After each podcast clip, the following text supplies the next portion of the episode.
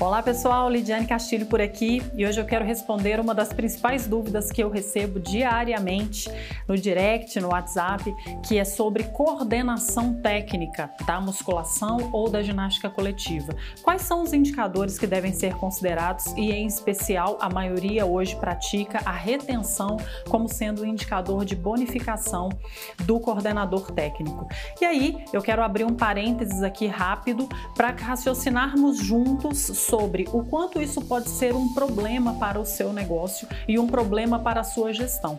Porque quando nós segmentamos em conversão para a equipe de vendas e retenção para a equipe técnica, está havendo aí um ponto principal de divisão, de secção, né, de fragmentar uma parte do processo para uma equipe e outra, outra parte do processo para outra equipe. E qual é o problema disso? É que muitas vezes o cliente, quando ele chega a fazer um cancelamento ou quando um passo antes ele faz uma reclamação por estar insatisfeito com alguma parte do serviço, não necessariamente isso é causa específica apenas do time técnico, mas isso, por ser um indicador que impacta diretamente na retenção, a gente acaba gerando uma culpabilidade desse time técnico, onde na verdade nem sempre a responsabilidade é dele. Fechando esse breve parênteses, por que, que eu estou te dizendo tudo isso, né? E trouxe essa introdução como uma linha de raciocínio.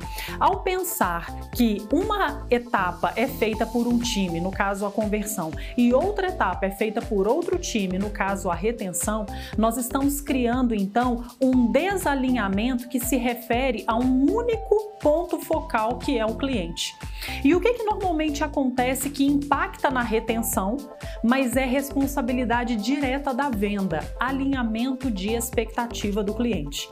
Quando é feito um alinhamento de expectativa, isso é considerado não só o objetivo do cliente, mas também deve ser considerado a capacidade de entrega desse time. Um exemplo que eu gosto de citar é, por exemplo, quando o cliente chega buscando um horário específico de natação, que é o horário que atende, mas a academia não tem aula de natação naquele horário e aí o vendedor acaba persuadindo o cliente e levando-o a fechar uma matrícula na hidroginástica. Fato é que o objetivo desse cliente está com o aprendizado e com o processo da natação. E qual é o impacto disso que vai acabar caindo na culpa lá da retenção, mas é um desalinhamento no momento da venda. É que o professor da hidroginástica não vai poder realizar com esse aluno o processo de ensino e aprendizagem que é específico da natação. E por causa disso, esse aluno vai adequar-se ou seja, ele vai fazer com o desejo que ele tinha de aprender a nadar ser temporariamente, e isso é temporário mesmo, é como se fosse um band-aid, né? Preenchido pela aula de hidroginástica, ou seja, o contato aquático, mas isso não substitui a expectativa que o cliente tem de aprender a nadar. E por causa disso, isso pode sim vir a gerar uma reclamação, porque o professor não tem o processo que ele precisaria para ensinar a natação, que é o objetivo central daquele cliente, e naturalmente isso gera uma insatisfação ao longo do tempo e, por consequência, um processo de cancelamento. Ou seja, o problema desse, esse exemplo que eu acabei de citar aqui não é a falta de é, atendimento técnico. O problema foi um desalinhamento de expectativa e que começou lá no time de vendas. Ou seja, a retenção e a conversão são indicadores frágeis quando eles estão divididos em uma parte do time faz um processo e a outra parte faz o outro.